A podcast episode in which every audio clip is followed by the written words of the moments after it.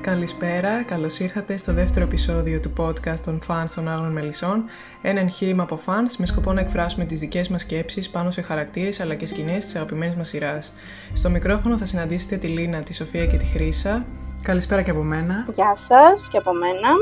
Στο προηγούμενο επεισόδιο θίξαμε το ζήτημα της διαφορετικής προσέγγισης της έννοιας της οικογένειας και επιχειρήσαμε να ηθογραφήσουμε τις αδελφές Ταμύρη, Σήμερα λοιπόν θα πατήσουμε πόδι στα χωράφια των Σεβαστών και συγκεκριμένα του Δούκα και της Μυρσίνης, προσπαθώντας να καταλάβουμε και εμείς καλύτερα τα μυστικά αυτής της οικογένειας, που εκτός από αμύθιτα πλούτη και περιουσία συνδιαλέγεται και συνηφαίνεται έντονα με ζητήματα διαχρονικά.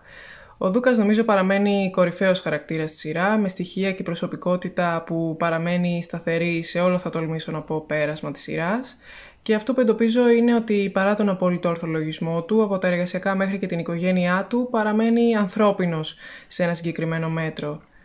Σοφία, θέλεις να πάρεις εσύ το λόγο και να μας πεις τη δική σου προσέγγιση για το ρόλο του Δούκα; Ναι, θα ξεκινήσω εγώ. Ο Δούκας είναι ένας αγαπημένος χαρακτήρας, ένας χαρακτήρας με πολύ βάθος. Ε, ο Δούκας ε, είναι πατριάρχης, είναι η κεφαλή ε, στο σπίτι των Σεβαστών, στο αρχοντικό των Σεβαστών και ύψη στη σημασία γι' αυτόν έχει η έννοια της οικογένειας, όπως όμως την διδάχτηκε από τον πατέρα του, τον Σέργιο Σεβαστό ε, και η φράση του «Όποιος πειράξει την οικογένειά μας το πληρώνει με αίμα» του έχει μείνει ε, μάθημα ανεξίτηλο και πορεύεται σύμφωνα με αυτήν. Και καθότι ένα παιδί που δεν απολάμβανε τη αποδοχή του πατέρα του μετά το δυστύχημα με τον αδελφό του τον Κωνσταντή, για το οποίο ο πατέρας τον θεώρησε υπεύθυνο, ε, ρίχτηκε στη δουλειά και έθεσε απότερο στόχο την εξηλαίωση στα μάτια του πατέρα του, κάτι που θα πετύχαινε μέσω της επιμονής και της εργατικότητάς του.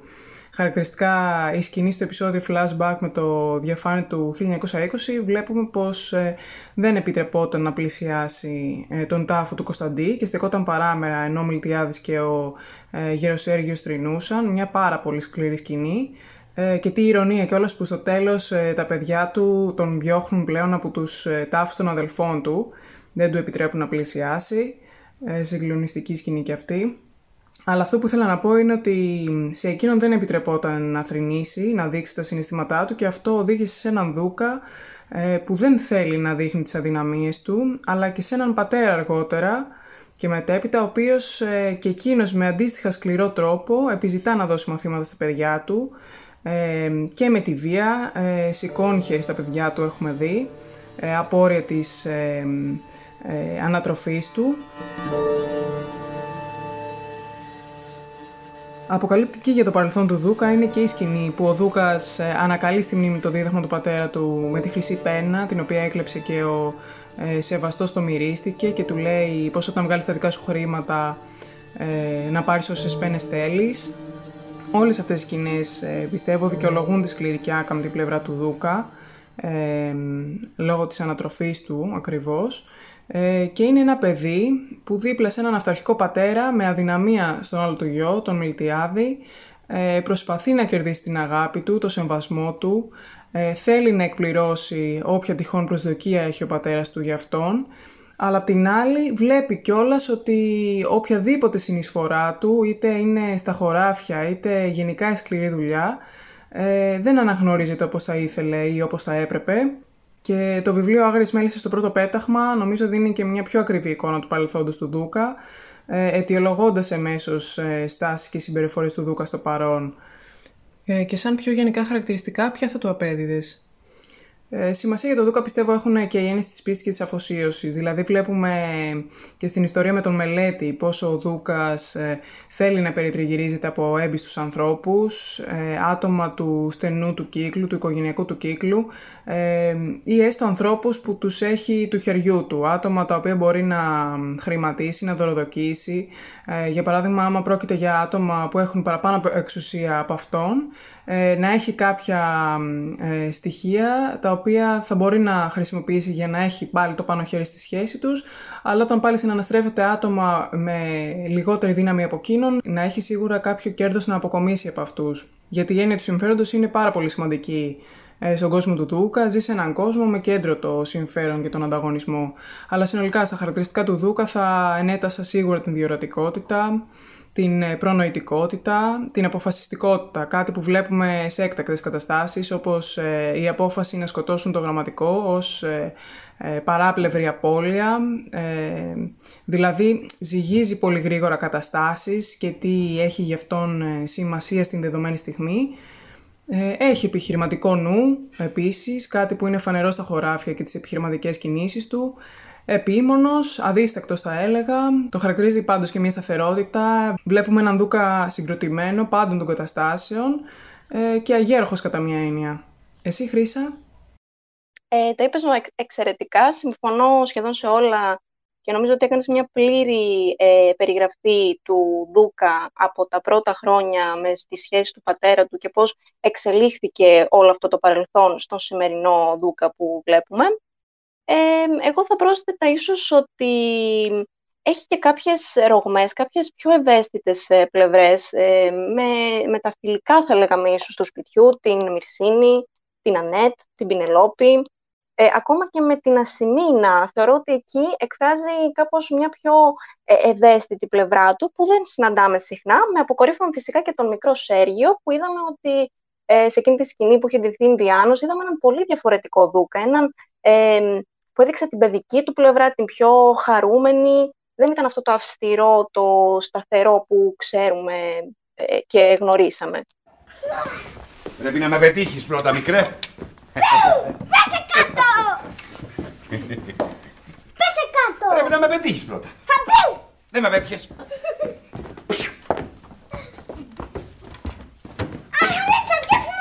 Α, με μπερδεύεις εμένα, ναι. Τι θέλεις να με γδάρει ζωντανή μετά; δεν μπορείς μόνος σου, μικρέ, δεν μπορείς. Ε, και νομίζω ότι όλα όσα είπες σχετικά με τον πατέρα του και τη σχέση του με τα παιδιά μπορεί να, ήταν, να είναι ένας σκληρός άνθρωπος, ε, αρκετά εκδικητικός, εγωιστής, κατά τη γνώμη μου.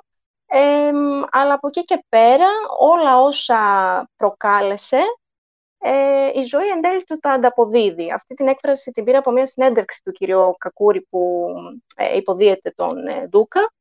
Είναι πολύ σωστό αυτό που είπε, γιατί είδαμε ότι όλα αυτά τα κακά που προκάλεσε και τον χαμό που έχει φέρει στο διαφάνει, στην οικογένειά του κλπ.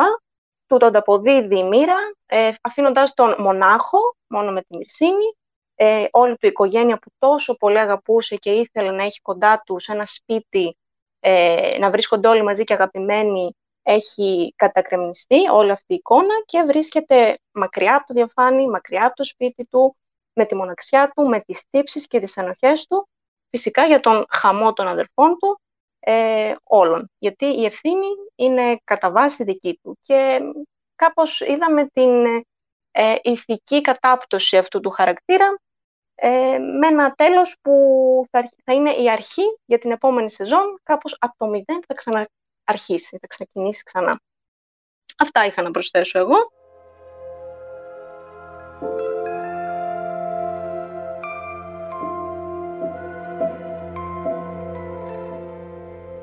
Κοίταξε πάντως, καλός κακός τον Δούκα τον έχει πάει μπροστά αυτό ακριβώς. Ότι με έναν κινησμό εφαρμόζει πάντα αυτό που θα του προσφέρει το μεγαλύτερο όφελος, δικαιολογώντας και αρκετές φορές ότι το κάνει για το καλό της οικογένειας παρά την άποψη της οικογένειάς του, που μπορεί να έχει μια διαφορετική εκτίμηση για την απληστία ή το υπερβολικό κυνήγι του συμφέροντος του Δούκα. Και γίνεται φανερό στην πορεία, όπως λες και εσύ, ότι τα ίδια αυτά τα στοιχεία, επειδή πατάει επιπτωμάτων ουσιαστικά, δεν μένουν ατιμόρυτα, αλλά έρχεται το πλήρωμα του χρόνου να τα στρέψει εναντίον του και αυτό είναι κάτι που βρίσκω και εγώ πολύ ενδιαφέρον. Και μιας που ανέφερε στην ευαίσθητη πλευρά του Δούκα, νομίζω ότι όταν έρχεται η στιγμή να συγκρουστεί ο κανόνας ή το προκαθορισμένο αξιακό σύστημα του Δούκα με καταστάσεις ή και πρόσωπα του στενού περιβάλλοντος, εκεί παρατηρώ ότι έρχεται σε ρήξη με αυτό και δεν, το δεν είναι κάτι που το εφαρμόζει ελαφρά την καρδία, αλλά πάντα φαίνεται να επικρατεί η λογική και η άποψή του για τα πράγματα, ανεξαρτήτως των συνεπειών επί των ανθρώπων γύρω του. Ναι, συμφωνώ κι εγώ στην ανάλυση της ευαίσθητης πλευράς του Δούκα, όπως την αναφέρατε, την πιο ανθρώπινη.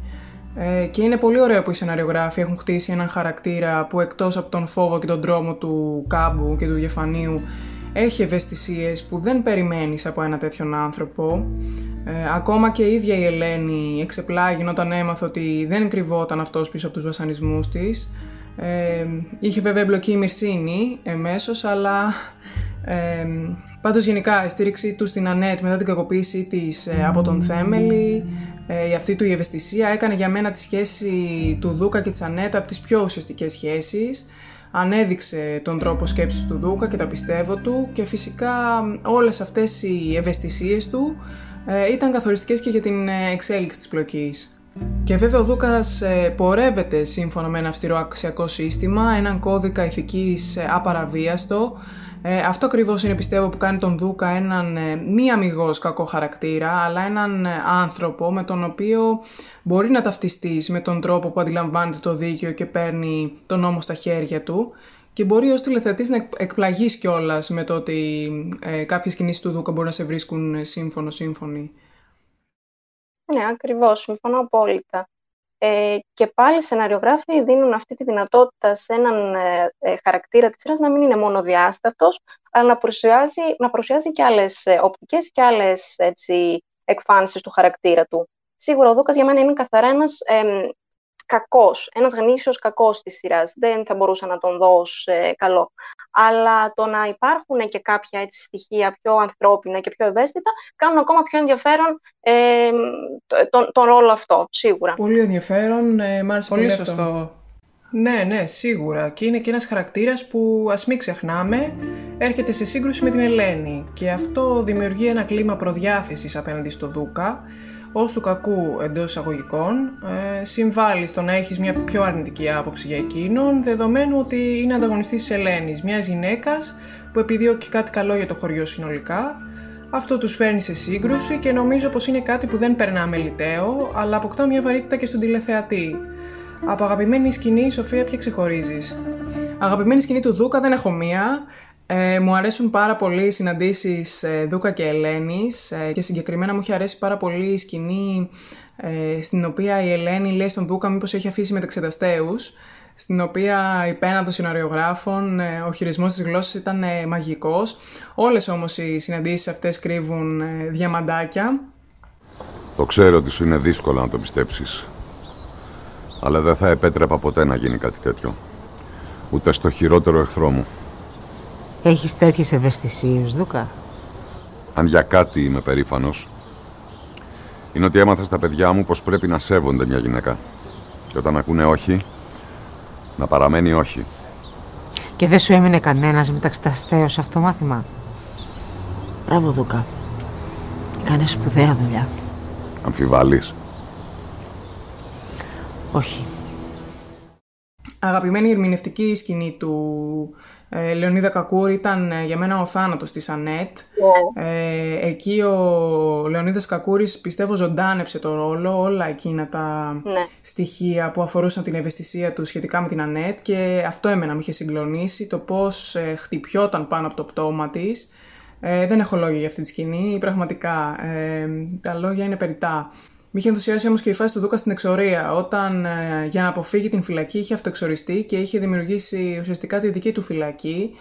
Ε, θυμάμαι λίγο πριν ε, αυτοεξοριστεί και τον είχαν κλείσει προσωρινά στην φυλακή που λέει η παρουσία του Νικηφόρου είμαι ο Δούκας Σεβαστός ε, και κανείς δεν μπορεί να με κλείσει σε ένα κελί. Τελικά ο ίδιος δημιούργησε το δικό του κελί.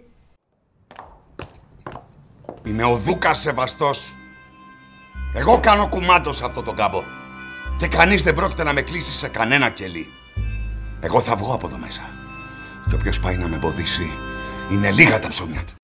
Και το πιο εντυπωσιακό ήταν ότι αφού γύρισε δεν είδαμε έναν Δούκα ε, αλλαγμένο στη ρίζα του, αλλά αυτή η περίοδος απομόνωσης ε, δεν τον άλλαξε ουσιαστικά, απλά αναθεώρησε κάποιες στάσεις και συμπεριφορές, αναγνώρισε ας πούμε την Ασημίνα ε, ως Σεβαστού που ήταν μια πάρα πολύ ωραία σκηνή είδε πιο αποστασιοποιημένα κάποια γεγονότα, ε, συνέχισε δηλαδή να κινεί τα νήματα ε, εν αγνίαν όλων ε, με την εφαρμογή του σχεδίου του Ιγνατιάδη, ε, για παράδειγμα, το οποίο υιοθέτησε ο Νικηφόρος.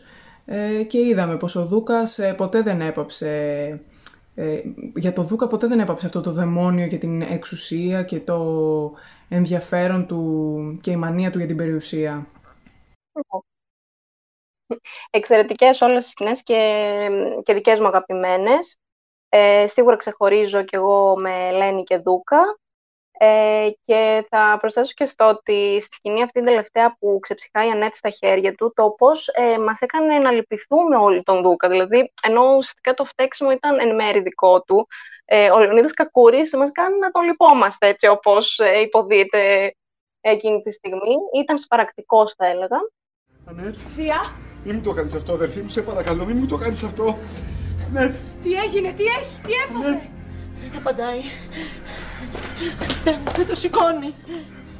τι έπαθε Δούκα;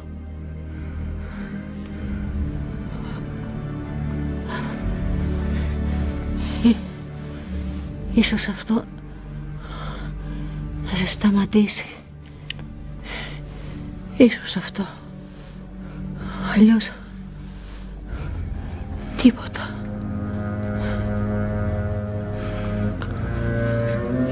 Κοίτα με.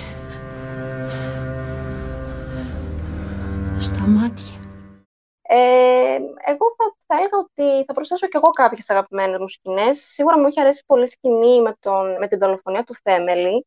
Έτσι, ένα πολύ έξυπνο και ε, δολοπλόκο σχέδιο, το οποίο σε άφηνε σε αγωνία για να δεις αν θα πιει ή όχι τελικά το κρασί. Ε, ο τρόπος που χειριζόταν ο Δούκας ε, την όλη κατάσταση και αυτά που άκουγε από τον ε, Θέμελη και το απαντούσε. Ήταν έτσι μια πολύ δυνατή ε, σκηνή. Ε, και επίσης η σκηνή που είναι στην εξορία και, του, και ανοίγει το, τις φωτογραφίες που του είχε στείλει ο Κυπρέος με την Ιρσίνη ε, και ξεσπά, τα διαλύει όλα. Ε, εκεί για μένα ε, διαλύεται και όλος το κόσμος, όλη αυτή η εικόνα, η τέλεια εικόνα που έχει για τη γυναίκα του, ξαφνικά κατεκριμνίζεται και βρίσκεται μόνος του, όπως πολύ σωστά είπες, στο δικό του κελί, στη δική του φυλακή, απομονωμένος από σχεδόν όλους και σίγουρα με την καρδιά κομμάτια, ε, γιατί αντίκρισε τη, τις αποδείξεις ότι η γυναίκα του τον πρόδωσε. Αυτές εδώ τις δύο σκηνές θα προσθέσω, ήταν για μένα από τις ε, top. Και πολλές άλλες σίγουρα θα υπάρχουν που τώρα δεν μου έρχονται.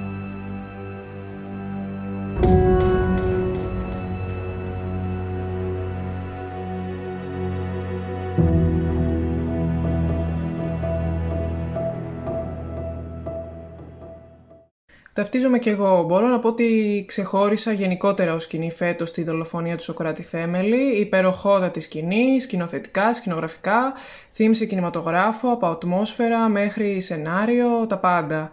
Μου άρεσε που ο Δούκας αυτή τη σκηνή συγκεκριμένα, όπως και άλλες φορές, έχοντας ένα σχέδιο παραμένει ψύχρεμος σε όλη την εφαρμογή και εκτέλεσή του, με αποκορύφωμα τη φράση «πήρε το διαβατήριό σου για τον άλλο κόσμο», που εντάξει, τα λόγια περιτά, όπως και το γεγονός ότι του λέει ότι είσαι ήδη νεκρός και περιμένουμε να δούμε αν θα πιει το κρασί, όπως ανέφερες και εσύ Χρύσα, και δεν είναι μόνο η φράση καθ' αυτή, είναι και ότι πάει από πάνω του, σαν να δείχνει κιόλας ότι έχει το πάνω χέρι, ότι ο νόμος, το σύστημά του, το σχέδιό του τελέστηκε με τον τρόπο που έπρεπε και είχε οργανώσει.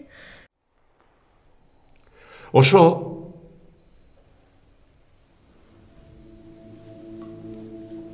όσο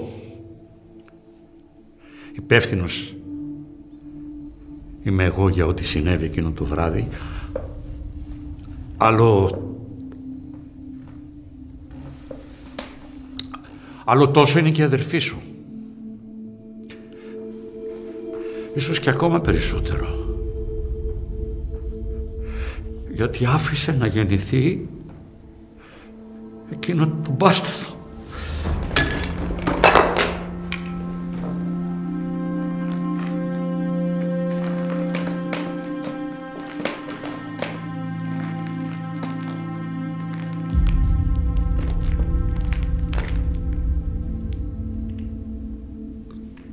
Τι έβαλες μέσα στο κρασί μου;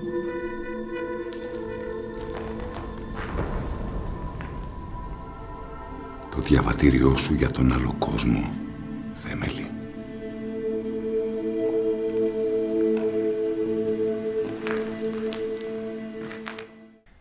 νομίζω ότι αυτή η σκηνή ξεχώρισε και επιβεβαιώνει πολλά από τα γνωρίσματα που του αποδώσατε, ε, από το ότι παίρνει τον νόμο στα χέρια του, μέχρι ότι δεν έχει τύψεις για τίποτα το οποίο θεωρεί σωστό.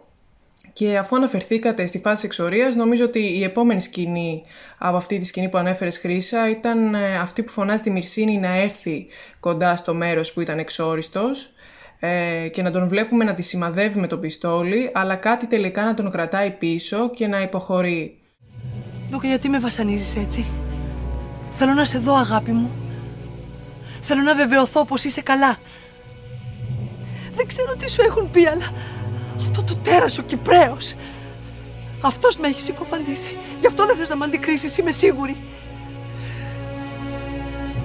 Δούκα, και αυτό μου δίνει εξαιρετική αφορμή να περάσουμε στη Μυρσίνη, η οποία είναι και εκείνη ένας χαρακτήρας πολύ πολυδιάστατος, πολύ σημαντικός για την εξέλιξη της πλοκής και η ερμηνεία της ιδέα από την Κατερίνα Διδασκάλου αποδίδει αυτή την αριστοκρατικότητα της Μυρσίνης και την αίσθηση του πανοπτικού που νομίζω πως αποδίδεται πολλές φορές στο ύφος της.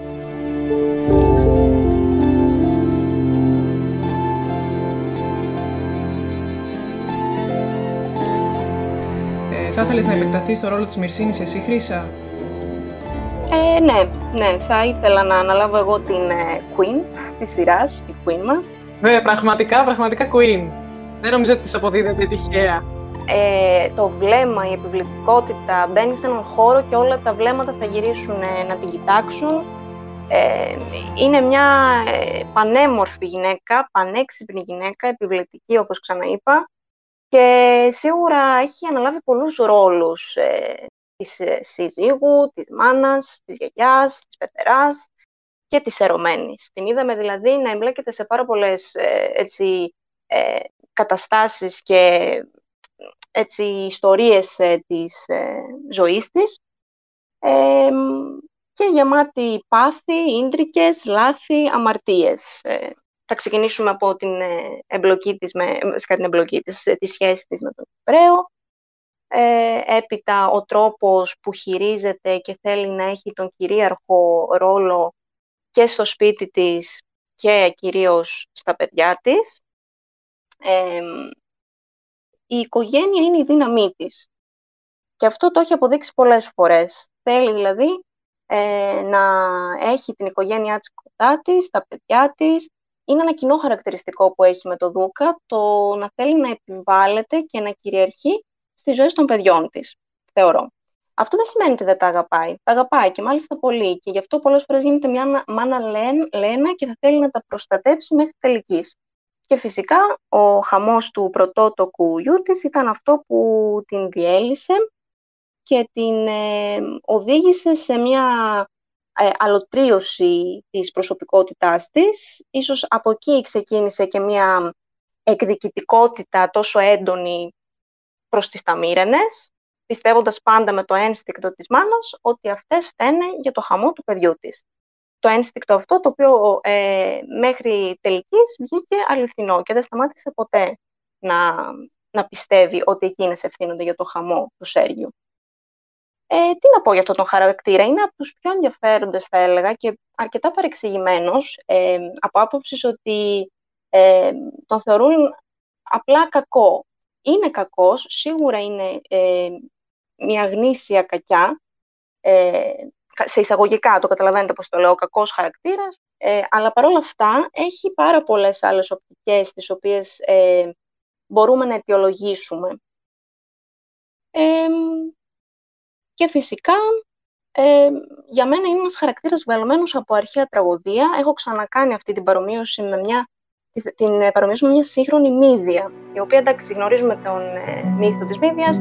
Εδώ αντί για τον έρωτα θα λέγαμε ότι ίσως ε, η, αυτός, αυτή η ανάγκη να μάθει την αλήθεια και να δικαιωθεί ο γιος της ε, και αυτή η οργή και ο πόνος που ένιωθε μέσα στην απελπισία της την οδήγησαν σε λάθη και σε καταστάσεις τις οποίες ε, μπορεί, ε, έθεσε και σε κίνδυνο ακόμα και τα ίδια της τα παιδιά. Και αυτό είναι το χαρακτηριστικό ε, με τις πυρκαγιές που ε, έγιναν στο διαφάνι ε, και παραλίγο τα δύο της παιδιά να καούν ζωντανά μέσα στις αποθήκες. Έτσι. Αυτή η τρέλα που την είχε οδηγήσει ε, η αλήθεια που οφείλουμε στους νεκρούς, όπως είχε ζητήσει να μάθει, την έκανε έναν καθαρά, ε, μια καθαρή τραγική φιγούρα για μένα. Θα θέλατε να προσθέσετε κι εσείς κάτι που ήθελα να τονίσω είναι το πώς αυτή η γυναίκα έχει αυτό ένα, μια πολυπραγματοσύνη. Ε, δεν είναι απλά ε, μία κακιά. Έχει πολλές οπτικές και πολλές εκπάνσεις και τις αποδίδει εξαιρετικά, με έναν εξαιρετικό τρόπο η Κατερίνα Δεδασκάλου. Ε, είναι αγαπημένη, top. Συμφωνώ και εγώ απόλυτα. Η Μυρσίνη είναι παρεξηγημένη. Αυτό που και εμένα με κεντρίζει τη Μυρσίνη είναι ότι κάθε φορά βλέποντας την τηλεόραση νιώθω ότι μπαίνοντας σε ένα χώρο δυναμητίζει το κλίμα.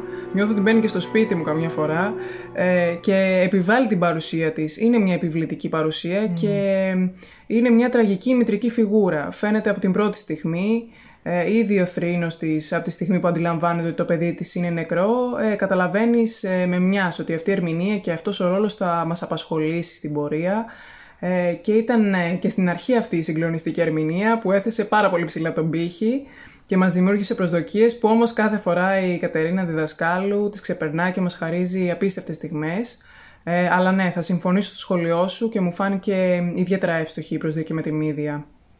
Πραγματικά είναι μια ηρωίδα που έχει μια ιστορία με αρχή, μέση και τέλος. Μια πορεία κυκλική, ε, θα έλεγα, περνάει από όλα τα σημεία του δράματος, καταλήγοντας πάλι σε ένα διαφορετικό είδος πόνου.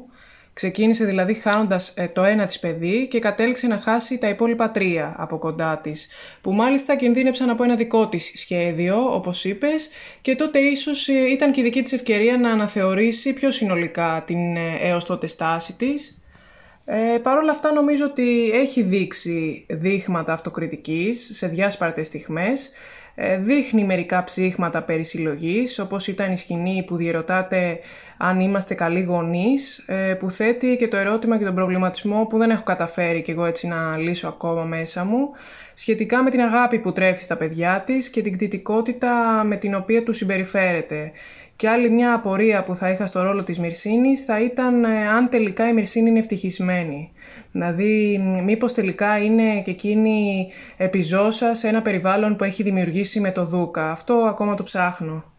Κτητικότητα εννοείς ε, πώς, με την έννοια ότι θέλει τα παιδιά κοντά, πώς το εννοείς; Θέλει τα παιδιά της κοντά, θέλει όμως να τα ελέγχει. Θέλει να ξέρει τις σκέψεις τους, να γνωρίζει τις προθέσεις τους, έτσι ώστε πάντα να μπορεί να κινήσει τα νήματα και να έχει τον απόλυτο έλεγχο αναφορικά με την οικογένειά της. Πότε ακριβώς με βοήθησες εσύ με το μελέτη, γιατί αν θυμάμαι καλά, σε όλο αυτό που περάσαμε, έλαμψες δια της απουσίας και τις αδιαφορίες σου. Βλέπεις δεν είμαστε όλοι σαν και σένα που χώνεις παντού τη μύτη σου και μετά το βαφτίζεις όλο αυτό. Νιάξιμο. Είναι νιάξιμο. Τον Νικηφόρο το μεγάλωσα σαν να ήταν δικό μου παιδί. Δεν είναι όμως. Είναι δικός μου. Δικός μου. Όπως και η Πινελόπη και ο Κωνσταντής και ο Σέργιος. Δικά μου παιδιά είναι αυτά, Ανέτ. Δική μου οικογένεια. Το κατάλαβες; Απολύτως. Είναι θέμα ιδιοκτησίας. Υπήρξε σαφέστατη. Πάμε γορίτσα να αφήσουμε τη μάνα πρότυπο να ετοιμαστεί, μην μπλέκουμε στα πόδια της. Όσον αφορά τον τρόπο που η Μυρσίνη αγαπά τα παιδιά της, ε, νομίζω σωστά είπατε πως είναι βέβαιο πως τα αγαπά. Απλά ο τρόπος που την εκφράζει είναι παράξενος ε, και ο τρόπος της είναι τέτοιος που τα παιδιά της δεν μπορούν στα αλήθεια να εκτιμήσουν την αγκαλιά της δυσκολεύονται να εισπράξουν την αγάπη της, ε, την αποθούν συχνά, όπως είναι βέβαια και λογικό ε, σε ορισμένες περιπτώσεις, ε, αλλά δεν είναι ακριβώς το στήριχμά τους όπως ακριβώς θα το θέλανε και εκεί νομίζω είναι ένα σφάλμα της Μυρσίνης. να εκφρά... Πρέπει να εκφράσει με έναν τρόπο την αγάπη της, ώστε τα παιδιά της να την εισπράξουν και να στηριχθούν σε αυτή.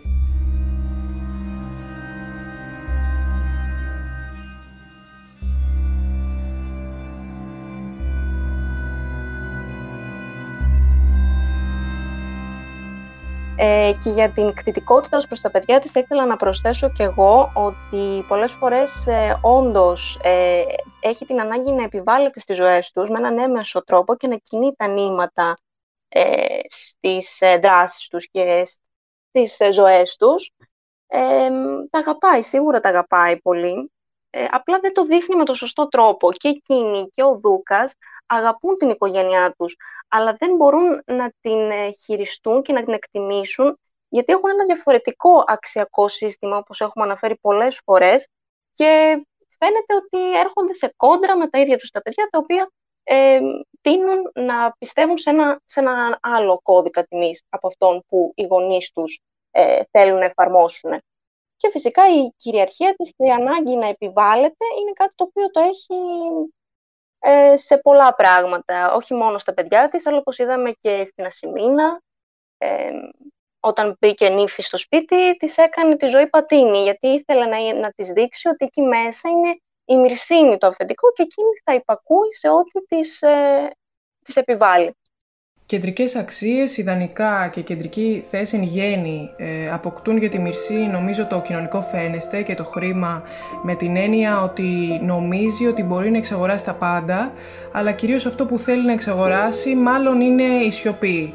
Ε, η σιωπή για τα μυστικά που ίδια έπλασε με την ψεύτικη εγκυμοσύνη της Ασημίνας ή αργότερα με την επιστροφή της Δρόσος και το φήμοτρο που ήθελε να της βάλει ε, κάτι που αποδεικνύει και η σκηνή του παρολίγων χρηματισμού της Δρόσος γιατί η Μυρσίνη είναι ένας χαρακτήρας ε, που θα κάνει τα πάντα για να βγει κερδισμένη. Είναι διεξοδική, είναι εφευρετική σε ό,τι αφορά το συμφέρον της πάντα ή αυτό της οικογένειάς της ε, και κρύβει και μια πανοργία όπως ανέφερες ή ας πούμε μια δολιότητα απέναντι στις αδελφές, συγκεκριμένα απέναντι στις αδελφές. Σπέρνει με άνεση το μήλο της έριδος και το αφήνει να κάνει τη δουλειά του ε, και αμέσως ε, αυτό είναι και το όπλο της, το δικό της δηλητήριο. Ε, η ικανότητά της να σπέρνει διχόνιες ή να ακολουθεί μια τακτική του διέρη και βασίλευε για να πετυχαίνει το στόχο της. Και επίσης είναι ένας χαρακτήρας που όπως και ο Δούκας δεν της αρέσει να εξαρτάται. Και αυτό νομίζω έγινε φανερό μετά την χρηματική βοήθεια της Ανέτ για να καλύψει τις απειλές του Θωμά ε, που πάλι δείχνει ότι θέλει να διατηρεί ένα πλεονέκτημα ε, και να μην ε, χρωστάει σε κανέναν.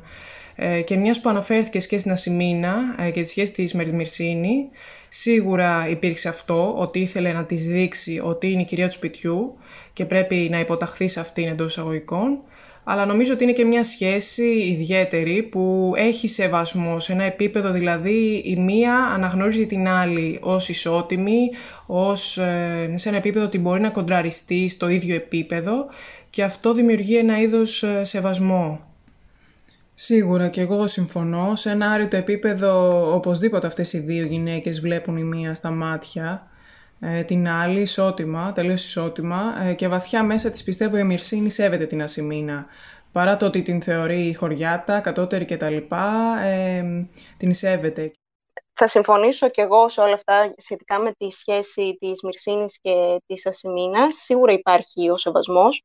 Εγώ αγαπώ πολύ αυτή την αλλοπρόσαλη σχέση, ε, διότι παρόλο που υπάρχει κάπως το μίσος, υπάρχει και μια αγάπη ε, είναι, είναι από τις αγαπημένες μου και υποκριτικά, αλλά και σαν ε, ε, δίδυμο ε, χαρακτήρων στη σειρά, ε, καθώς όλες τις σκηνές ξεχωρίζω. Και έτσι μια χαρακτηριστική που θα ήθελα να πω είναι αυτή που έξω από το δωμάτιο της Ασημίνας και του Νικηφόρου ένα βράδυ ε, βλέπουμε την Μυρσίνη να εξομολογείται στην Ασημίνα για τον χαμό του πατέρα της, βασικά την αυτοκτονία του πατέρα της και τον φόβο της αυτόν μήπως συμβεί κάτι παρόμοιο στον Νικηφόρο.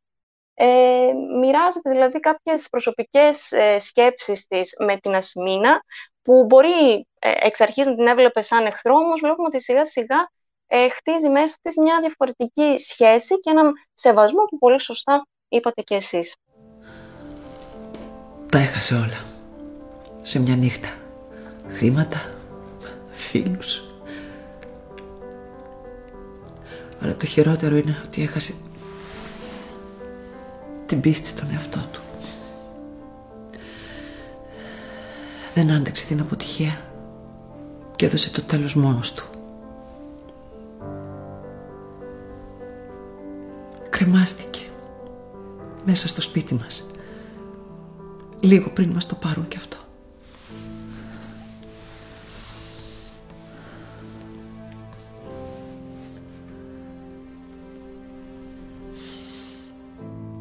Δεν το έχω πει σε κανέναν αυτό. Τα παιδιά μου δεν ξέρουν πως πέθανε ο παππούς τους. Το εξομολογήθηκα σε σένα. Γιατί φοβάμαι για το παιδί. Όταν είδα αυτή την... την απογοήτευση στα μάτια του, το θυμό. Βόηθαμε. Βόηθαμε, σε παρακαλώ να τον συνεφέρουμε. Μόνο εσύ μπορείς. Εσύ κι εγώ. Και θα ήθελα και εγώ να πιαστώ από την έννοια του κοινωνικού φαίνεστε ε, και, είναι, και βλέπουμε πως ε, αυτό εσωτερικεύεται στη σχέση Δούκα και Μυρσίνης και την προβολή της οικογένειάς τους ε, προς τα έξω. Δεν θέλουν να βγάλουν μια κακή εικόνα ε, προς το χωριό αλλά και προς τρίτους γενικά. Ε, βέβαια άλλες φορές έχουν αναφέρει ότι δεν τους αφορά η άποψη του χωριού όμως αυτό εξακολουθεί και υπάρχει και πασχίζουν να το διατηρήσουν το κοινωνικό φαίνεστε. Και αυτή η έννοια του κοινωνικού φαίνεστε και, και η έννοια της κοινωνικής επίδειξης ε, παρουσιάστηκε στα εγγένεια του εργοστασίου με τα καπνά του Δούκα, στο οποίο παρίσταντο ιδιαίτερα σημαντικοί άνθρωποι για τις δουλειές του Δούκα και φάνηκε πόσο Μιλτιάδης μέσα από την ε, παρουσία του θέλει να πλήξει τον Δούκα σε αυτό το σημείο, το δύναμό του σημείο, την αχίλιο πτέρνα του, ε, που είναι ακριβώς αυτή, το κοινωνικό φαίνεστε, το να παρουσιάζει μια εικόνα στους άλλους, ένα σοβαρό προσωπείο ή πρόσωπο, ε, και πως αυτό ο Μιλτιάδης σιγά σιγά τον γκρεμίζει και δείχνει στους ε, παρευρισκόμενους ότι ο Δούκας είναι και κάτι διαφορετικό. Ε, ε, και σύν του ότι το παιχνίδι αυτό, πρόσωπο προσωπείο, παρατηρείται και ε, εντός της ίδιας της οικογένειας, πιστεύω. Ναι, όπως επίσης νομίζω πως η Μυρσίνη αποκτά μια ενδιαφέρουσα δυναμική με την Ελένη. Ε, Χρήσα νομίζω εσύ αναφέρθηκες στη σκηνή με τα μνήματα η Μυρσίνη εκεί νομίζω ότι αντιλαμβάνεται ότι η Ελένη δεν γνωρίζει την αιτία θανάτου του Γιώργη Σταμύρη και καταλαβαίνει ότι δεν ήταν εκδικητικός ο χαμός του γιού της. Είδαμε μια φοβερή χημεία σε αυτή τη σκηνή, ειδικά εκεί που τη στρίβει το κεφάλι σαν να θέλει να την κοιτάξει κατάματα για μια φορά. Και αργότερα σε επόμενη σκηνή ε, που έχει βγει η αλήθεια στο φως, αλλά η Μυρσίνη φαίνεται να παραμένει στα σκοτάδια της γιατί για εκείνη η αλήθεια είναι πάντα σχετική και δεν θα μπορούσε να πιστέψει ότι ο γιος της θα ήταν ικανός για κάτι τέτοιο, δεδομένου μάλιστα ότι η ίδια θεωρούσε ότι είχε αναθρέψει τα παιδιά της με τον πιο ενδεδειγμένο τρόπο. Ε, και πάλι βλέπουμε σε αυτή τη σκηνή ότι απειλεί, ε, ότι πάντα εκείνη θέλει να έχει την τελευταία κουβέντα στη συνομιλία και λέει στην Ελένη ότι θα ζουν πάντα με το φόβο της ε, και αυτή θα είναι η καταδίκη τους. Ήθελες την αλήθεια που οφείλουμε στους νεκρούς; Φανερώθηκε και στις δυο μας τελικά. Μόνο ψέματα βγήκαν από το στόμα σας. Ποτέ. Ποτέ ο δικός μου Σέργιος δεν θα έκανε κάτι τέτοιο. Τόσο καιρό το ένστικτό σου ζητούσε μια ανεξήγηση. Τίποτα δεν σου ήταν αρκετό. Το σεβόμουν αυτό το ένστικτο. Τώρα όμως βγήκε η αλήθεια στο φως. Επιλέγεις να μένεις στα σκοτάδια για το γιο σου. Θες να μείνεις τυφλή μυρσίνη. Επίσης δεν θα μπορούσα να μην αναφερθώ και στη σκηνή με το βλέμμα της Κατερίνας Δασκάλου ε, που συναντάει την Ελένη στη μέση του χωριού γνωρίζοντας εκεί την αλήθεια για το παιδί της ε, που ήταν όλα τα λεφτά άπεχτη, τι να πω πραγματικά. Ε, όπως και ακόμα μια σκηνή που έχουμε κάνει ανάλυση σελίδα, η σκηνή που της ε, λέει να χάσεις το παιδί σου. Την ανέφερα νομίζω και στο προηγούμενο podcast. Ε, πάλι είναι μια σκηνή που η Μυρσίνη διασταυρώνεται με την Ελένη και ενώ η Ελένη προσπαθεί πάντα να διατηρήσει μια ψυχραιμία ε, στη συγκεκριμένη σκηνή έρχεται η λέξη αλόβητη, ότι δηλαδή βγήκε αλόβητη από τις φυλακές και νομίζω ξεφεύγει το πράγμα. Ε, και η Μυρσίνη συνειδητοποιώντας ότι πεθαίνει καθημερινά από το τραγικό γεγονός ότι έχει χάσει το γιο της, εύχεται να πάθει το ίδιο και η Ελένη. Και όλα αυτά, οι κατάρες, ε, οι απειλές της, νομίζω ανταποκρίνονται στο αίσθημα αυτοδικίας που τρέφει η Μυρσίνη για την Ελένη και μια γενικότερη στάση ότι περιμένει τις αδελφές ε, να στέκονται μπροστά της ε, με σκυμμένο το κεφάλι. Τίποτα δεν μπορεί να νικήσει την κατάρα μιας χαροκαμένης μάνας Ελένη. Και αφού από όλα αυτά βγήκες αλόβητη... Δεν βγήκα αλόβητη. Βγήκες. Κακώς επιθυμούσα το θάνατό σου. Γιατί εσύ με καταδίκασες να πεθαίνω κάθε μέρα. Με ανάγκασες να σε βλέπω, να σε ανέχομαι, να ξέρω πως ο εγγονός μου μπαίνει στο βρωμοσπιτό σου, πως τον αγγίζεις με τα μυαρά σου χέρια. Σου εύχομαι τον πόνο που μου έδωσες να τον νιώσεις κι εσύ.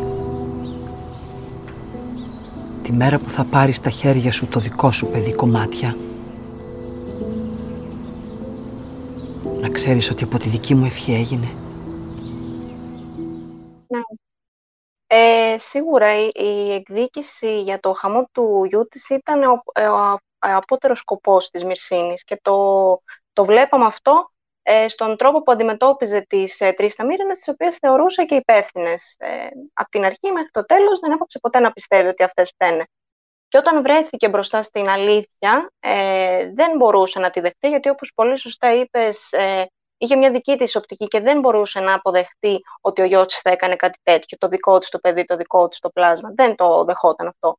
Οπότε από εκεί και πέρα, ε, μια ε, ψυχική κατάρρευση και μια ανάγκη, ε, μια τέρμονη ανάγκη να μπορέσει να ξεδιψάσει ε, την, ε, το μίσος της και την αυτοδικία που ήθελε απέναντι στις τρεις αδερφές. Είναι φοβερό το πώς αυτός ο χαρακτήρας αποτυπώνει μια χαροκαμένη μάνα η οποία έχει, ζητάει, την εκδίκηση, ζητάει εκδίκηση και δικαίωση ίσως για το χαμό του γιού της, ενώ η ίδια έχει προκαλέσει πολύ χειρότερα κακά σε άλλους ε, χαρακτήρες, όπως για παράδειγμα ε, το ότι έχει άμεση εμπλοκή στο θάνατο, στη δολοφονία της Θεοδοσίας.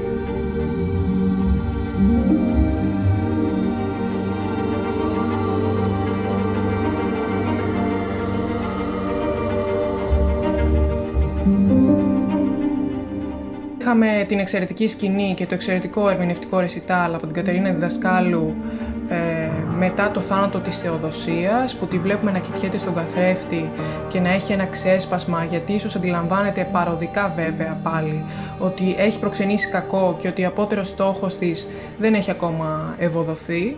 Ήταν νομίζω φοβερή σκηνή και φοβερή προσθήκη για να μας δείξει ότι η Μυρσίνη είναι ανάλγητη αλλά έχει στιγμές περισυλλογής Πάλι βέβαια όμως μετά επανέρχεται στις κλασικές της ρυθμίσεις. Ε, όπως επίσης υπήρξε και μια άλλη σκηνή με την Αγορίτσα, ε, μια αγαπημένη μου σκηνή που νομίζω αποτέλεσε και ένα break point της Μυρσίνης όπου παραδέχεται ανοιχτά στην Αγορίτσα ότι δεν έχει την ίδια θέση στο σπιτικό. Ε, ήταν μια ενδιαφέρουσα συνομιλία στην οποία είδαμε τη Μυρσίνη να αποκαλύπτει διαφορετικές πτυχές της και σε χαρακτήρες που βανομενικά και πρακτικά ζει μαζί τους γιατί η Μυρσίνη κατά κάποιο τρόπο δεν ξεδιπλώνεται ακόμα και στην οικογένειά της και στα άτομα που ε, περιτριγυρίζεται. Δεν θέλει να τη δει κανείς ε, σε στιγμή αδυναμίας της, δεν θέλει να τη δει κανείς να κλαίει. Ναι. Μυρσίνη, δεν είσαι καλά; Μια χαρά είμαι. Απλώς άλλαξα γνώμη. Θα μείνουν όλα όσα έχουν. Δεν αποφασίζω πια εγώ σε αυτό το σπίτι. Κυρά μου, τι είναι αυτά που λες; Αν δεν αποφασίζεις εσύ, τότε ποιος; Αχού, τι κακό είναι τώρα αυτό. Βρε Μυρσίνη, εσύ είσαι η καρδιά αυτού του σπιτιού, η αρχόντισά του.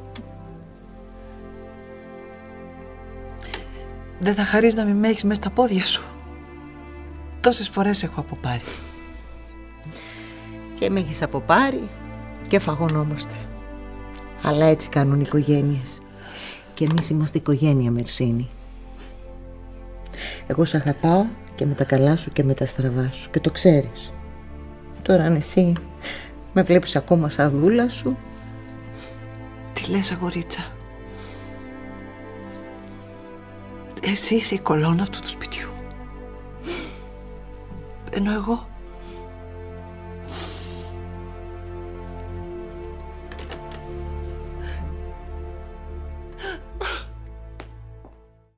Η Μυρσίνη είναι αυτό που λέμε ότι πίσω από έναν ισχυρό άντρα κρύβεται μια δυναμική γυναίκα και ως μονάδες παρουσιάζουν μια εξαιρετική δυναμική ε, και όταν ενώνονται όμως δημιουργείται αυτό που λέμε το απόλυτο power couple.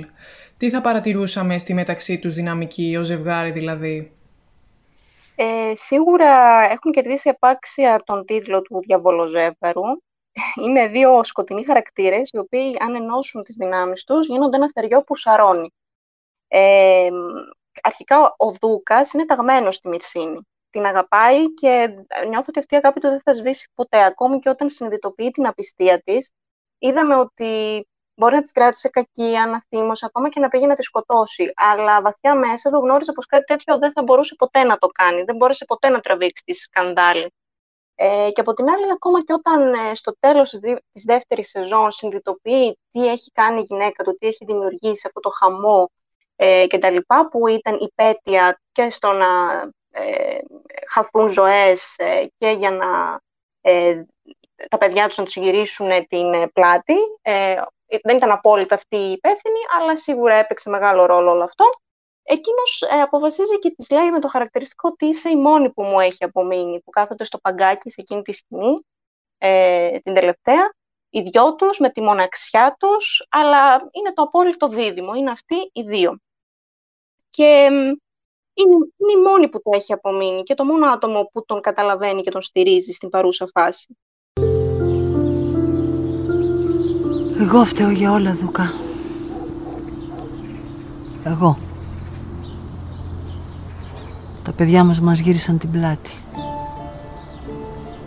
Μας απέρριψαν όλοι τους. Χάθηκαν όλα όσα είχαμε. Και εσύ δεν με κατηγορείς. Γιατί δεν με κατηγορείς, Δουκά. Πες κάτι. Διώξε με. Τόσα χρόνια έζησα με τις ενοχές για το θάνατο του αδερφού μου του Κωνσταντή. Και τώρα πρέπει να κουβαλήσω στις πλάτες μου τις τύψεις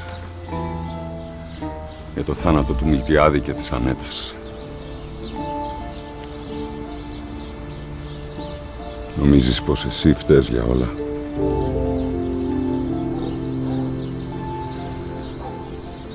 Εσύ ο λόγος που παραμένω ζωντανός.